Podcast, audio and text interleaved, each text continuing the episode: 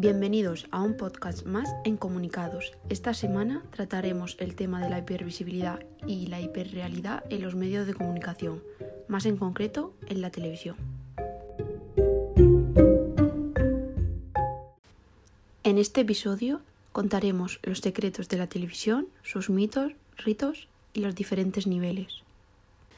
Comenzaremos hablando de la hipervisibilidad televisiva, donde los espectadores suelen quedarse con lo básico que aporta la televisión, pero ellos quieren entrar en los detalles sobre un tema, quieren ver las distintas perspectivas de una historia.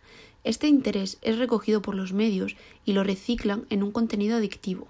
Puede que no nos informe lo suficiente, pero nos entretiene lo suficiente como para no aprender de lo que vemos. Programas tipo La Isla de las Tentaciones o Viva la Vida indagan en asuntos más personales que desdibujan lo que la propia información nos quiere enseñar. La televisión es la plataforma perfecta para reproducir mitos y ritos. Primeramente nos encontramos con el mito de la transparencia, algo muy presente en una sociedad consumista y con una mentalidad bastante crédula, pensando que todo lo que hemos visto es cierto, pero solo vemos lo que los medios nos hacen ver. El segundo mito hace referencia al mito de la cercanía, en el cual al ver a un personaje en televisión, con su historia, pensamos que formamos parte de ello. Y por último, el mito del directo, que sucede cuando cuentan una historia en directo y esto nos hace conectar más con lo que cuenta, dado que sucede en el mismo momento en el que se ve.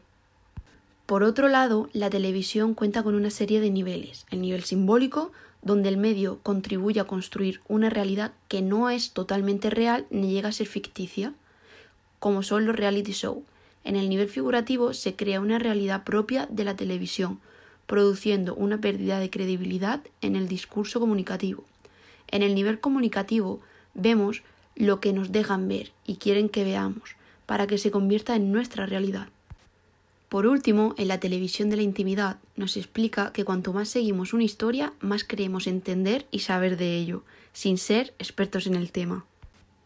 Todo lo narrado deriva en el concepto de neotelevisión, la cual no es crítica ni pedagógica, como en la paleotelevisión. Ahora, tras lo comentado, neotelevisión o paleotelevisión. ¿Cuál crees que es el modelo más adecuado para esta sociedad?